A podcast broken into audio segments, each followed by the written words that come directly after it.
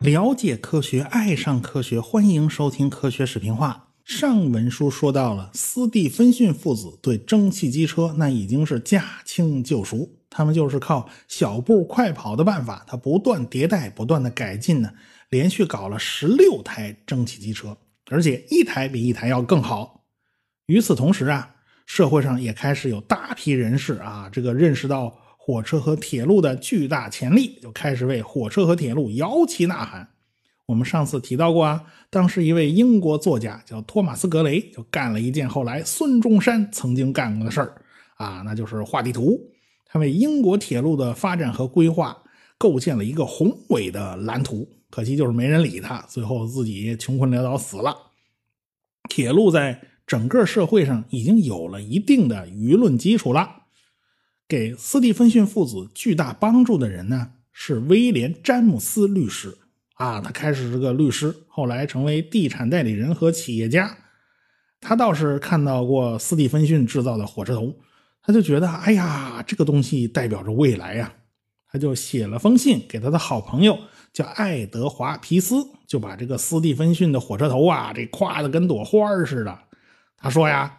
斯蒂芬逊先生的蒸汽机车超越了一切我看到过的类似的发明。我认为斯蒂芬逊先生在发明蒸汽机车方面的功绩仅次于不朽的瓦特。瓦特已经在1819年去世了。瓦特在推动工业革命这方面的确是贡献巨大。斯蒂芬逊能获得詹姆斯律师这么高的评价，跟瓦特平起平坐、相提并论，那绝非是浪得虚名的。不过到此时为止啊，詹姆斯律师并没有见过斯蒂芬逊啊。后来詹姆斯上门去拜访斯蒂芬逊，那斯蒂芬逊还受宠若惊啊，以前没见过这么大的老板呢。詹姆斯心里也开心呐，终于见到偶像了。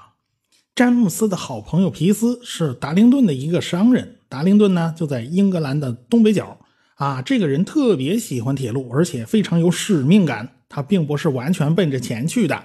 那当然了，没钱是万万不能的嘛。皮斯就牵头组织了一个斯托克顿到达灵顿铁路委员会啊，要筹措一大笔钱，当然是非常重要的事儿，而且是头等大事嘛。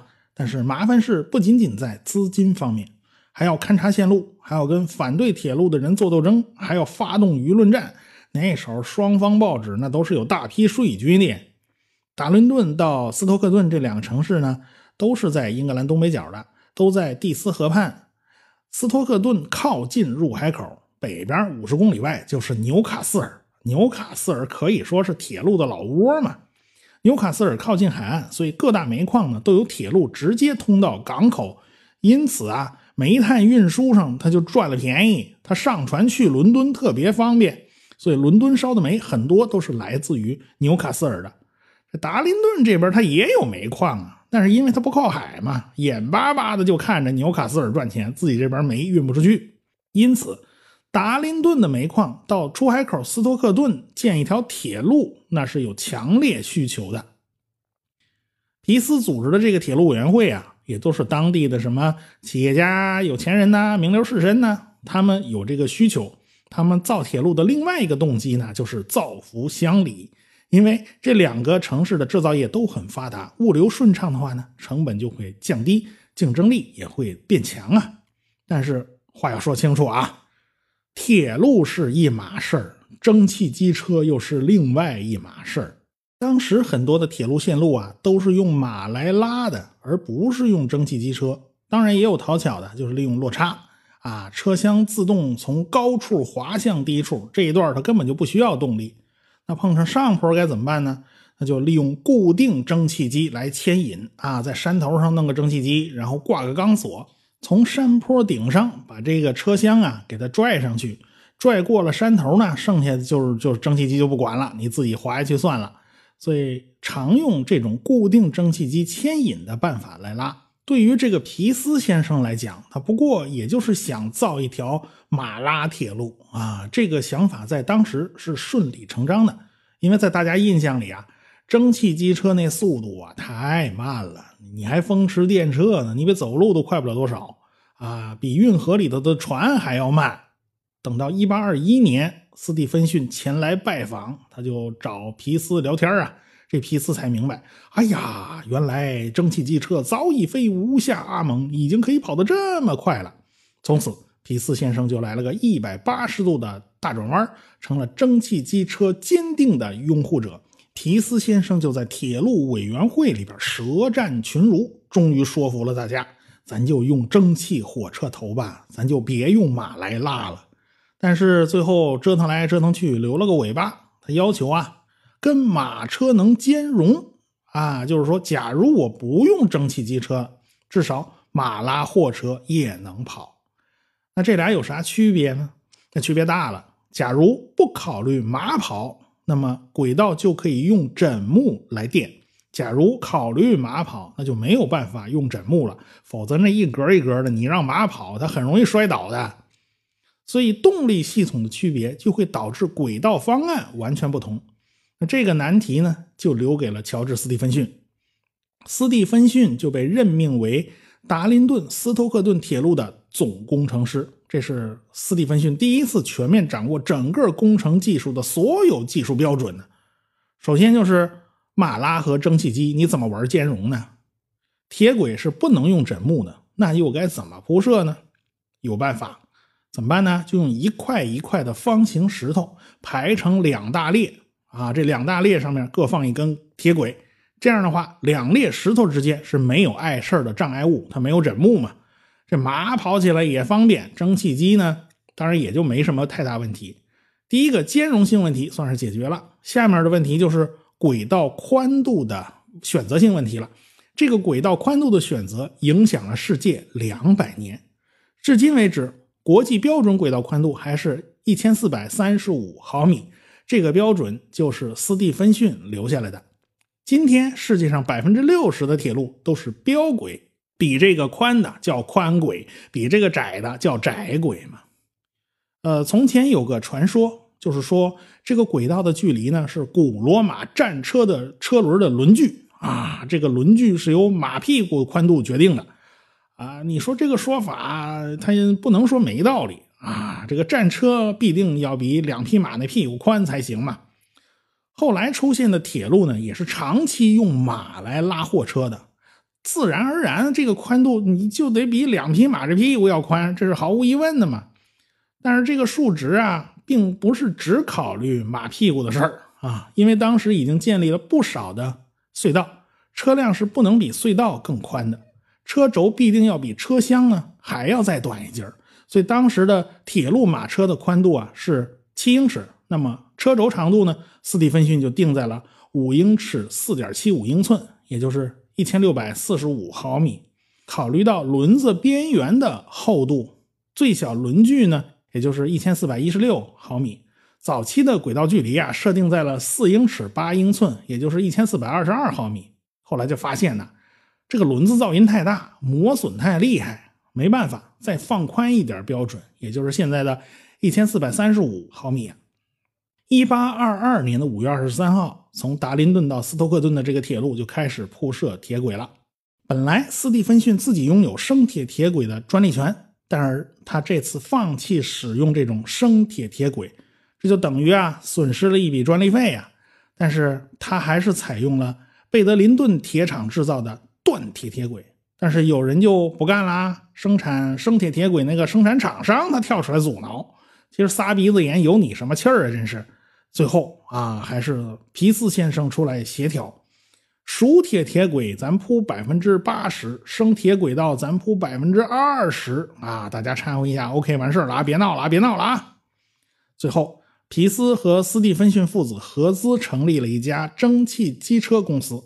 贝德林顿铁厂的老板叫迈克尔·朗格威治呢，就成了第四个合伙人。他们四个合伙啊，斯蒂芬逊总算有了自己的合伙人，也就是说有了自己的班底。达林顿铁路上运行的火车头都是这个公司的产品。当时铁路一边在建造啊，一边各路小报就展开口水战了啊，各路水军到处散布谣言呢。这铁路委员会这边还要组织笔杆子反击啊，舆论战从来就是商战的一部分。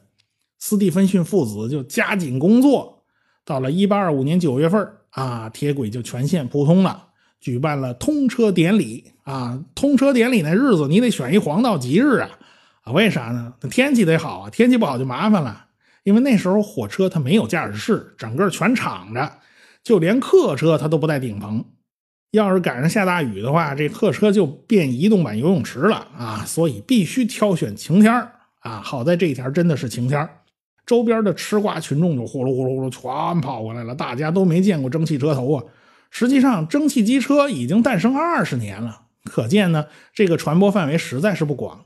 乔治·斯蒂芬逊就驾驶着运动号机车就开动了。首先一生火，那车头就开始冒浓烟呢，这火星子到处乱飘，好多吃瓜群众的衣服上都被烫出好多小洞啊！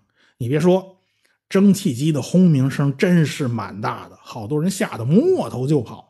蒸汽车头拖带着试验号客车和十一节拉煤拉面粉的货车，以及后边还挂着十四节拉工人的货车，就向前飞驰。整个列车长度一百二十二米，车上一共三百多人呐，平均时速有十二点八公里一小时，某些下坡路段呢就能达到二十四公里一小时。那年头呢，还没有发明汽笛，也没发明什么铁路信号系统。这乔治啊，只好让人骑着马在前面开道啊，看见铁道上有人有马的，赶紧把他们轰走，不然火车过来就全压了啊！这当时这些人都没这个意识，他根本就不知道火车过来是很危险的一件事下午三点四十五分，世界上第一列蒸汽牵引的商用列车就完成了它的旅程。一路上啊，乔治·斯蒂芬逊是提心吊胆的，他生怕出问题。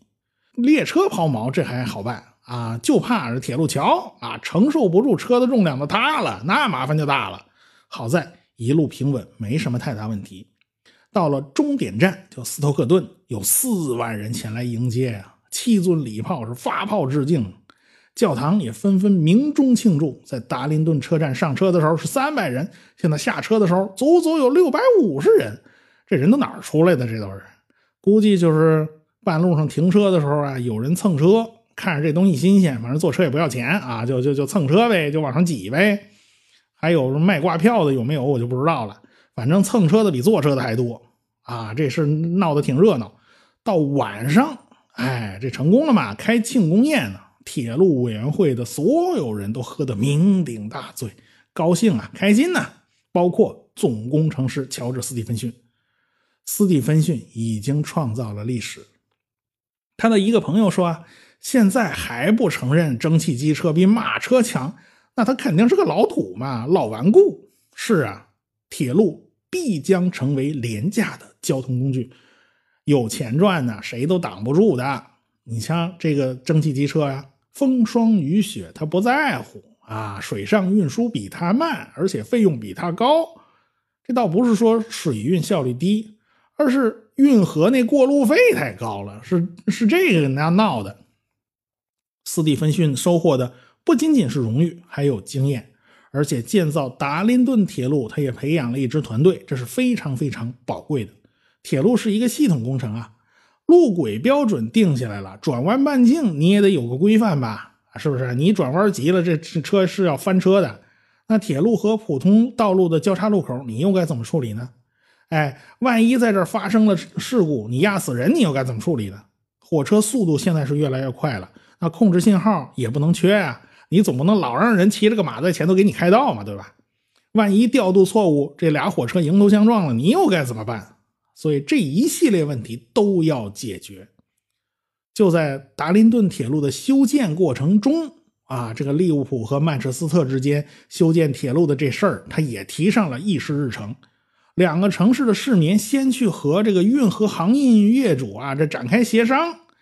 您是不是把那过路费给我降一降啊？啊，我这儿这太贵，我受不了啊！可是人家就是不答应嘛，啊，人家就吃定你了嘛。倒是利物浦的市民提出，咱修铁路吧，咱不在水里泡着了。威廉詹姆斯他不是斯蒂芬逊的好朋友吗？啊，他就到处摇旗呐喊呐，铁路有多好多好啊，自己认识一个牛人有多厉害多厉害啊，在蒸汽机车方面多能耐啊！反正这就是舆论造势嘛。利物浦和曼彻斯特这边的企业家筹集资金，就准备开始修建铁路。发起人通常认为是玉米商约瑟夫·桑德斯，还有曼彻斯特最大的纺织厂老板叫约翰·肯尼迪，啊，就这俩人发起的。啊，不过搞清楚啊，这约翰·肯尼迪不是美国那大帅哥总统啊，被刺杀那个不是，这位是十九世纪的英国人。他们后来呢，陆陆续续就凑了很多人入股，而且还公开发行股票，成立董事会。这个董事会就请威廉来负责勘测线路啊，不就你咋呼的还吗？就你这这那那就你来吧，你来吧。要知道这活儿啊，那是费力不讨好的。因为这时候呢，他们还没有拿到许可证。你现在勘测呀，那属于非法，而且运河公司强烈反对，甚至雇人呢，暗中破坏，到处造谣。所以这帮子一边测绘，旁边还请保镖啊，请拳击手来护卫自己安全。你没没见过这勘测地形还还还费这么大劲呢？所以没办法啊，他们测绘都是半夜偷偷摸摸进行的。这个威廉呢，就是非常非常的投入。他投入到什么程度呢？就以至于自己家的生意都没时间打理，最后他们家破产了。但就这样费力不讨好啊！这个董事会嫌他没有完成工作。本来董事会预计着一八二四年，我们这计划拿出来就应该向议会去申请了吧，递交方案了吧？你倒好，你这没搞完，我这瞎耽误功夫啊！我还得耽误到明年怎么着啊？没办法，怎么办呢？就让斯蒂芬逊来接手。哎，斯蒂芬逊当时有好几十家铁路公司都在找他呢，哎，都好好多地方要修铁路，但是斯蒂芬逊接手的呢也是个烫手的山芋。首先，乔治自己的学识水平应付测绘是不够的，因为他受的教育程度太低。对于铁路、机车，他是行家里手，但是对于测绘，他接触的并不多。碰巧这会儿他儿子罗伯特不在家，他去了南美，那没办法呀，他又干不了，只有全部交给下属去干。他又没法监督，因为他也不懂，所以这就为铁路计划就埋下了一个非常大的隐患。而且当时修这个铁路阻力是非常大的。一方面，运河公司始终是在暗中捣鬼啊。很多年前，布里奇沃公爵出钱开凿了一条叫布里奇沃运河，这样就很方便的把他家沃斯利的煤矿的煤呀就运到曼彻斯特。这条运河的技术水平是非常高的。号称英格兰第一条真正的运河，虽然老公爵一八零三年去世了，但现在余威犹在啊！铁路对家族的利益产生了损害，他们家族当然是要反对的。不光是他们家呀，还有其他的老牌贵族呢，比如说德比伯爵，还有塞夫顿伯爵，这都是老牌贵族啊。塞夫顿伯爵祖上那可是八百年前跟着征服者威廉从龙渡海，立过功勋的啊！其实铁路规划就是从他家一点六公里之外通过啊，离得很远很远，对他们家没什么影响。但是那也不行啊，那都是他家的土地，他家的土地是不能让平民百姓随便过的。而且他家那个土地面积也太大了，你说铁路想绕过去，你都绕不了。怎么办呢？只能等着议会批准。议会批准以后，这就成为法案了，那样伯爵也就没话说。哎，这伯爵挺热衷体育事业的，自己最大的爱好就是打牌，还有在城里飙车。啊，那年头也有飙车，有啊，飙马车呀，那飙的真的贼厉害。啊，这家伙就是喜欢半夜飙车。咱放下这伯爵不说啊，一八二五年上半年，董事会就向议会提交了申请建造铁路的这个书面文件，这议会就要进行公开辩论呢。这反对派呢，就雇了八个代理人，对乔治·斯蒂芬逊展开多轮猛攻。乔治的口才并不好，哎，这还是跟受教育程度有关系。可是反对派啊，个个都是贵族的代表，名校毕业，律师出身，耍嘴皮子是他们的专业。斯蒂芬逊难免就要吃亏。在询问有关铁路和火车头方面的问题的时候，乔治可以对答如流；但是碰上测量方面的问题的时候，乔治就不行了，他支支吾吾答不上来。人家问他：“呃，这条河有多宽呢？”哎，他不知道，他只能晃脑袋。那就问：“啊，你这条河上要造一个铁路桥啊？那你这铁路桥有几个支柱啊？几个拱券啊？”嗯，他也不确定。那你啥都不知道，你跟我说五千磅就搞定了，你这预算是怎么算的？他又不知道，所以这属于一问三不知啊。那最后议会就把法案给否决了。那塞夫顿伯爵当然就很爽了，德比伯爵也很爽，那布里奇沃公爵家族和代理人当然就很高兴了。但是利物浦曼彻斯特这个铁路董事会啊，那可气坏了啊！作为总工程师哎，作为 CTO 哎，你怎么能一问三不知呢？最后，乔治斯蒂芬逊被扫地出门，解除职务。所以，乔治斯蒂芬逊就陷入了他人生中最低的一个低谷，这是他一辈子最大的一个坎儿。那铁路董事会也不甘心呐。哎呀，这个真金白银我不赚，那怎么行啊？所以就聘请了当时知名的工程专家，叫伦尼兄弟出马。他俩工程报告那做的是无可挑剔，顶住了反对派一轮又一轮的进攻啊。铁路董事会的人也在私下找几位贵族老爷沟通啊，咱私下商量商量，你就别堵着我们了。最终找到布里奇沃公爵家族的人呢，直接谈，找到老太太了。啊，说动了他们直接投资这条铁路。哎，你不怕利益受损吗？不要紧呐，有钱大家一起赚嘛。这一下，哎，谈通了，最大的障碍就变成了最大的投资者。你看这一百八十度大转弯啊！最后啊，铁路法案得以通过，现在修铁路已经没有什么制度上的反对派了。但是，作为总工程师的伦尼兄弟啊。哎，他坐地起价，提出了更高的要求，这董事会一时就陷入困境了。到底该怎么办呢？谁能接手这烂摊子呢？转了一圈没找着合适的人。正在这个时候，达灵顿斯托克顿铁路获得了成功，而且运行效果很很好呀，一年能运几万乘客呀。这斯蒂芬逊的声誉终于再次回升，他从谷底里终于熬出来了。利物浦曼彻斯特铁路董事会最后决定请乔治·斯蒂芬逊回来担任总工程师。哎，这一折腾啊，这乔治终于走出了人生的低谷，开始向他人生辉煌的顶峰冲击了。到现在为止啊，人为障碍都已经扫清了，下一步解决的就是大自然的障碍了。那下一步该怎么办呢？咱们下回再说。我是刘敬正，我是汪杰，我是吴英明，我是王木头，我是旭东，我是卓老板，我们是科学声音。